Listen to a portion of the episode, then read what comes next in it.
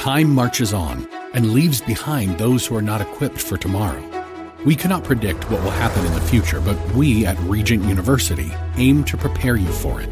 With world class professors in over 150 programs, the opportunities to find success in your field are many. So don't let tomorrow pass you by. The journey to your brightest future begins here. Visit regent.edu slash learn more. 18 gets 10 up. The following program is Sponsor Incorporated. Today on Know the Truth from Philip DeCourcy. Jesus had said that on the third day he would rise. But there's no thought of that here. And when they get there, these women were not expecting the resurrection. Instead of rejoicing, they're alarmed. They're alarmed by the presence of an angel, and they're alarmed by the proclamation of the angel. They had come to honor in an act of devotion their dead master, but they're confronted with the reality of their living Lord.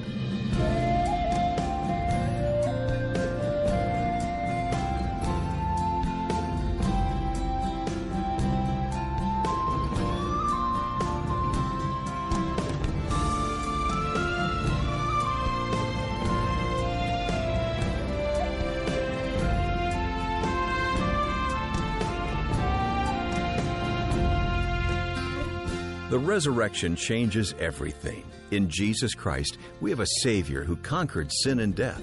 He's alive, and through Him, we have new life. That's our subject today on Know the Truth with Philip DeCourcy. We're discovering the abundant life that's only possible when we encounter the risen Christ. If you missed any of the previous messages in this three part sermon, download them all at ktt.org.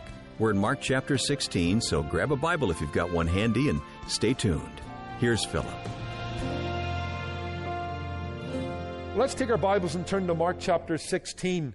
Because here we're at Mark's telling of the resurrection story. This is the resolution of his gospel by showing that Jesus has been declared the Son of God by means of the resurrection, reminding us that indeed Christianity at its heart is a religion of resurrection. Now, there are several things in this story I don't want you to miss, things that are both theologically helpful and practically applicable. But let's pick up in verse 1. Now, when the Sabbath was past, Mary Magdalene, Mary the mother of James and Salome, bought spices and they came that they might anoint him.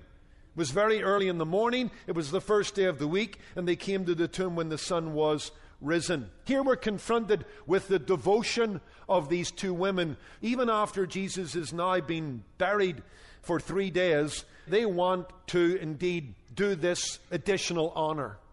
They want to express their deep love for the Lord Jesus. So that's the devotion. Secondly, the day. Verse 2.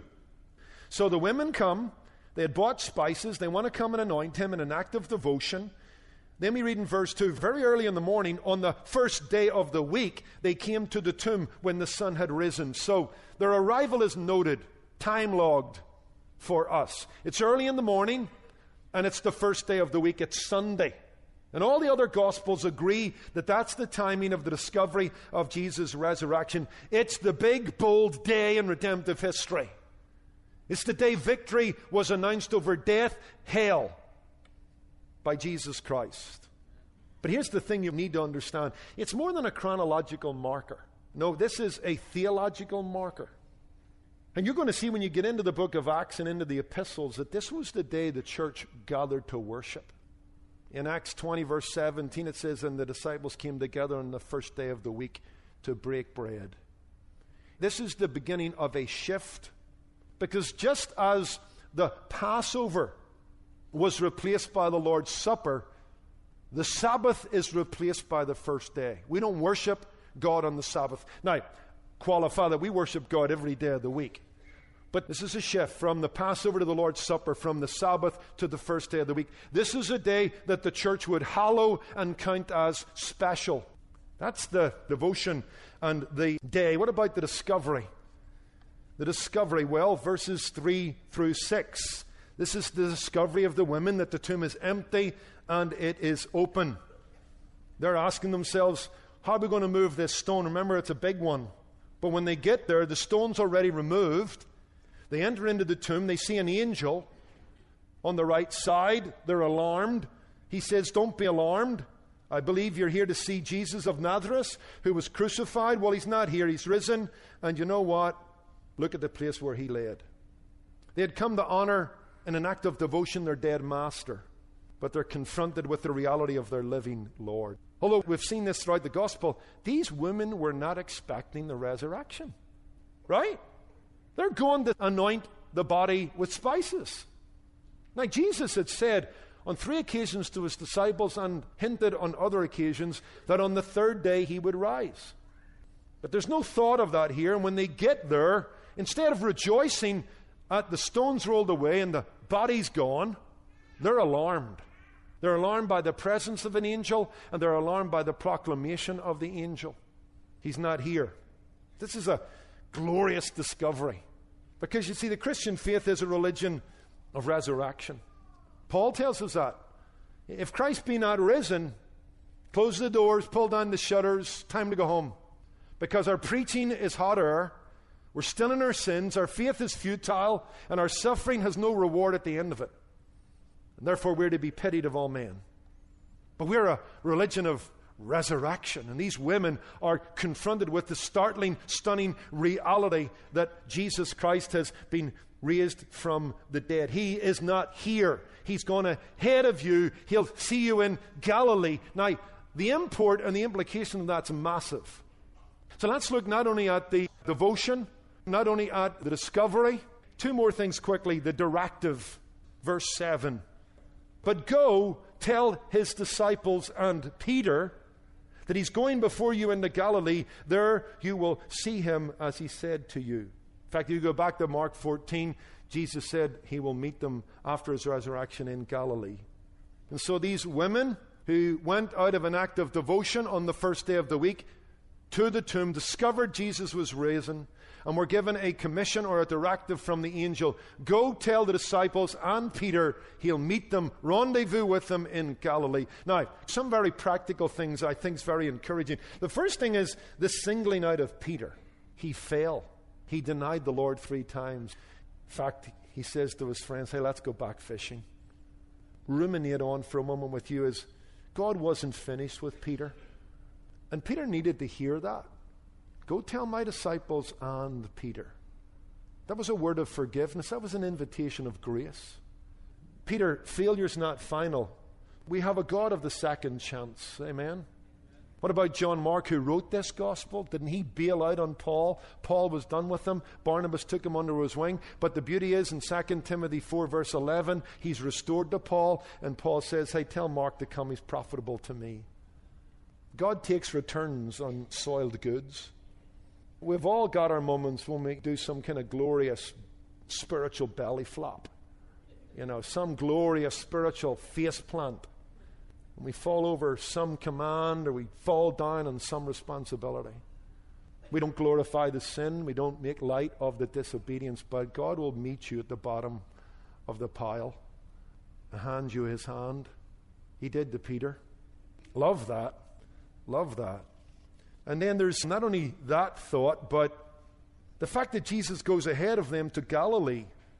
Tell my disciples and Peter that I'm going before them into Galilee and I'll see them there.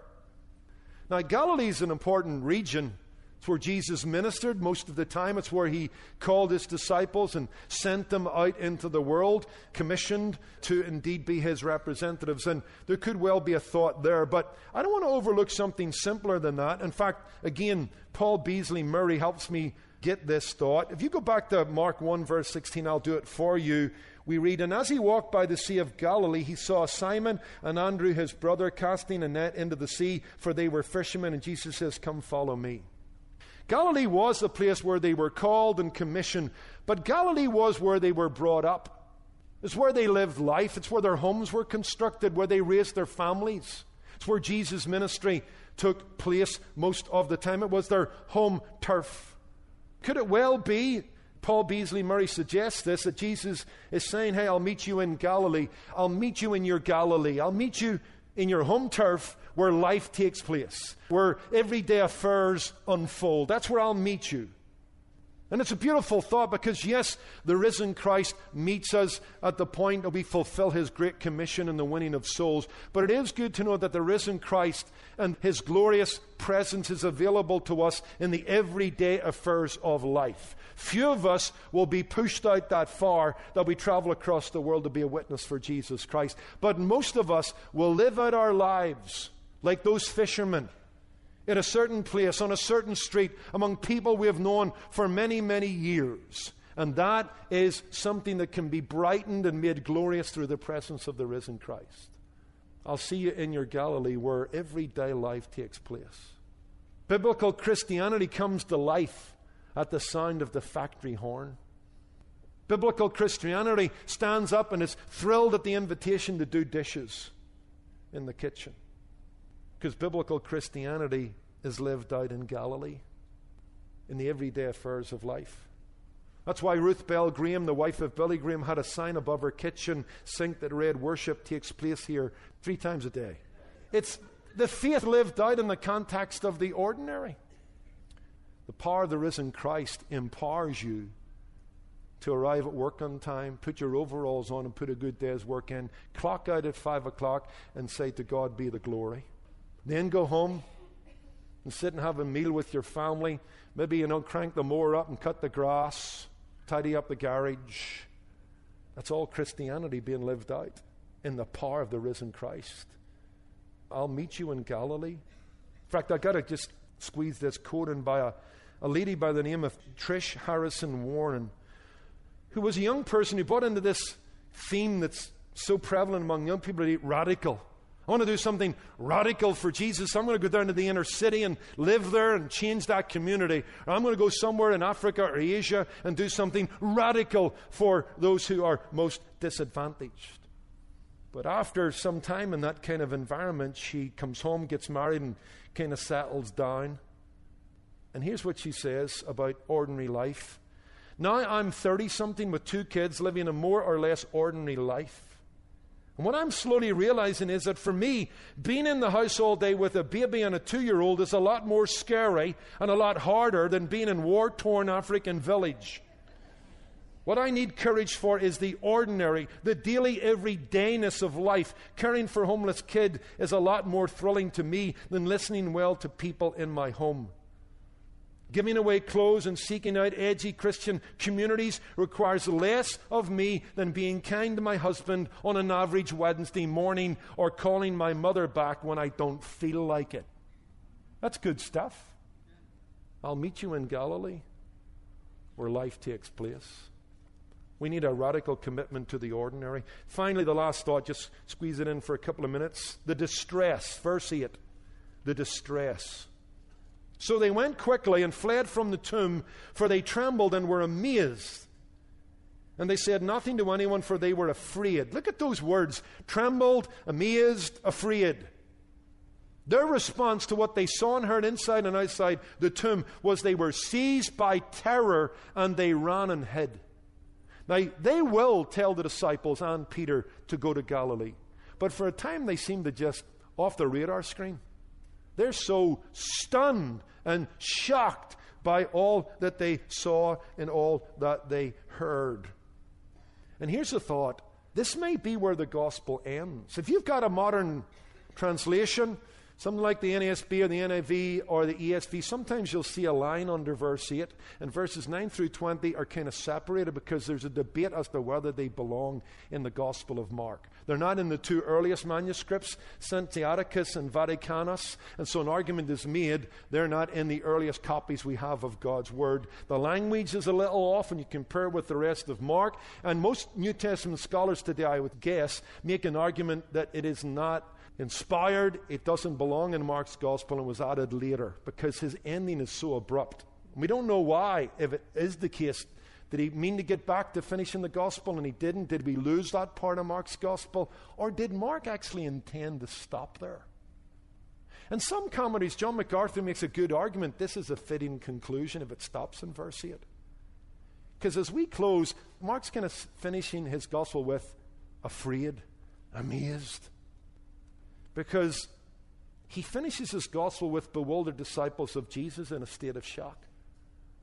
And there may be merit to see that as a possible conclusion because it's kind of finishing the gospel like this The unbelievable has happened. You must believe it. I know it's staggering. I know it's upsetting. I know it's hard to get your head around. But yes, God in the flesh entered our world, revealed his heart, put his power on display then give himself willingly to die on a cross for our sin, entered the domain of darkness, tore the bars away, escaped to tell us that life need never be the same again, and history is on a new trajectory. Yeah, that's world changing, that's earth shattering. Well, that'll knock you sideways if you really embrace that. And the women just were stunned.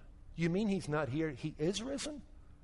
And they're stunned, terrified, amazed. In fact, this word amazed in verse 8 is found throughout the Gospels for when they see Jesus calm the storm, when they see him exorcise the demon from the demoniac, and then also the Mount of Transfiguration. It's always associated with the inbreaking of God's power and the outbreaking of God's power.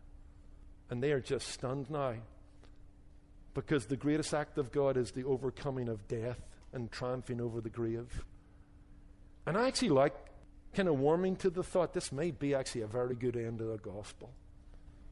It's unbelievable. It's happened. And now you've got to believe it. Jesus has been declared the Son. Here's the challenge. These women reacted. Maybe you're stunned. If this is where the gospel ends and you, you finish the gospel with Mark 16, verse 8, the last word is they go and duck and hide amazed, afraid and you kind of react to their reaction. The problem is we don't react the way they reacted. We're no longer stunned.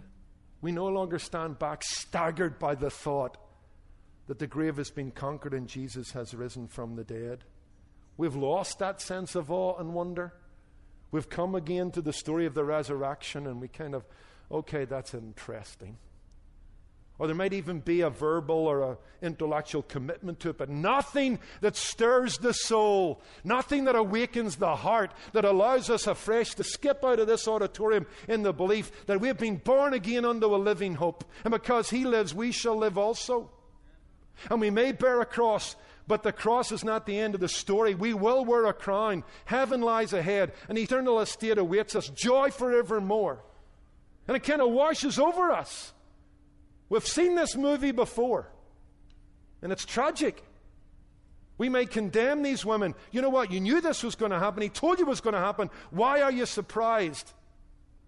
Well, just as much, I think the Lord looks over the balcony of heaven and said, Where's your surprise? Where's your sense of wonder and awe at the thought of my resurrection? In fact, thinking about that, I've seen this movie before. I'll finish with this analogy. You know, I've taken these long flights, 12, 14 hours. So, the only way to put them in is to bring a good book, watch a couple of movies, and eat as much as they'll give you. so that you fall asleep at some point, you know? If I get a good movie, I'll come home and I'll say, hey, Jen, I saw this great movie on the flight. You know, got to watch it some night. You know, maybe a good action movie, a good mystery, a drama that unfolds, and you go, wow, didn't see that coming. That was a great end, or I'm glad that turned out the way it did. And so June and I'll watch it. And, you know, she's enjoying it like I enjoyed it the first time. I'm enjoying it, but not just so much. Because I kind of know what's coming. I know the turning points in the movie. I know the suspense will be relieved at some point, and it'll be a, a, happy ever after kind of moment at the end. And then after we've enjoyed that, June will say, No, that was a good movie. We should invite the girls over and watch that some night. And I watch it for the third time. And the girls are excited because they're watching it for the first time. Jen's not just as excited because she's watching it for the second time. And I'm like, you know what? Oh, I've seen this all before. if it's good, you kind of go, it's still good. Still a good movie. And you're kind of mostly engaged, but not fully engaged. And the visual and the emotional impact's kind of dying. Folks, that can happen with the gospel.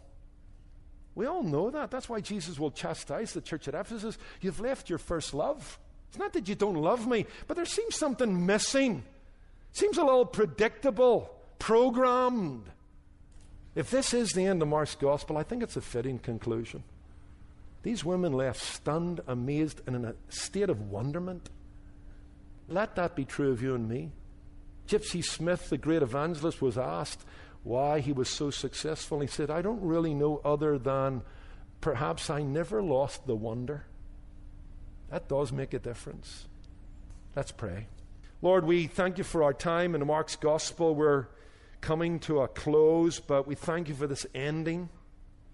What a spectacular end as Mark resolves his gospel with the resurrection of Jesus Christ, where he was declared to be the Son of God, where he declared victory over death and hell. We see him in the book of Revelation holding the keys to both.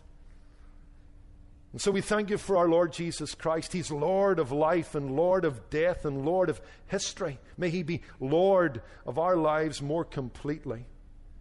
Lord, help us to show something of the devotion we see in these two women. This kind of devotion that just sets out to love, regardless of the cost, the circumstances, or the challenges. Lord, help us as the church to hallow the Lord's day. Help us to allow it to become a controlling significance in our life once again. Oh God, thank you that whatever our Friday might seem like, Sunday's always coming in the life of the Christian. We've been born again unto a living hope. And Lord, forgive us. Sometimes when we read your word, we've seen this movie before. May your spirit stir us afresh to the glory of the person and work of Jesus Christ. May we meditate on the alternative and the hopelessness that would ensue. May we be stirred afresh at the thought of heaven and the glories that await us. May we fight the distraction of lesser things. May we recover something of the wonderment of this and the stunning, staggering implications of the gospel. For we ask and pray these things in Jesus' name. Amen. Amen. The gospel is a beautiful truth that offers God's amazing grace. You're listening to Know the Truth with Philip DeCourcy. Today's message is called It's a New Day, and you can order a CD copy of the message when you visit us online at ktt.org. Now, Philip, you're here to give us a bit of an update. It's an exciting time for Know the Truth, isn't it? As we've been given new opportunities to broadcast in even more cities. It really is, Wayne, and uh, we're having a, a wider impact than ever before, and we're reaching more people than ever. But we can't do this alone. And so I want to make an appeal to our listeners today, Wayne.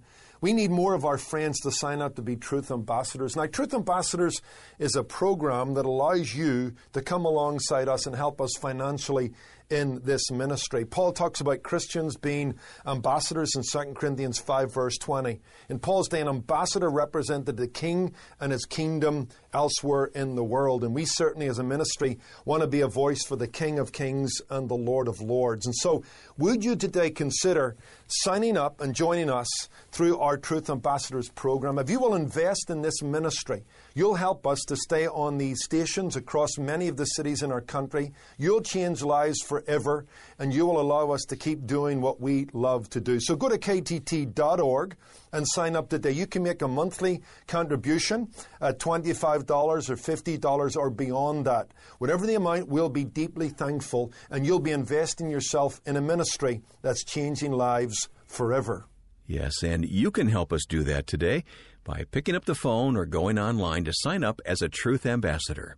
Call us at 888 644 8811 or online go to ktt.org. Start your recurring monthly gift at $25 or $50 or $100. We'd love to add you to our team of faithful supporters. And when you give today, we'll send you a book Philip has selected on the subject of trusting God. In this modern classic, author Jerry Bridges uses his own journey of faith to demonstrate that you and I can trust God even when life hurts. Request the book called Trusting God when you support the Bible teaching ministry of Know the Truth. And again, you can donate online at ktt.org or call us at 888 644 8811. Now, you can also request this month's free resource, a CD message from Philip titled Keep Calm and Carry On you'll continue to learn that God is worthy of your trust and He's always at work for your best. Request the free CD message when you call 888 644 8811 or go to ktt.org. I'm your host, Wayne Shepherd, inviting you back tomorrow for more Know the Truth. Today's program was produced and sponsored by Know the Truth Incorporated. Jesus said, You shall know the truth, and the truth shall make you free.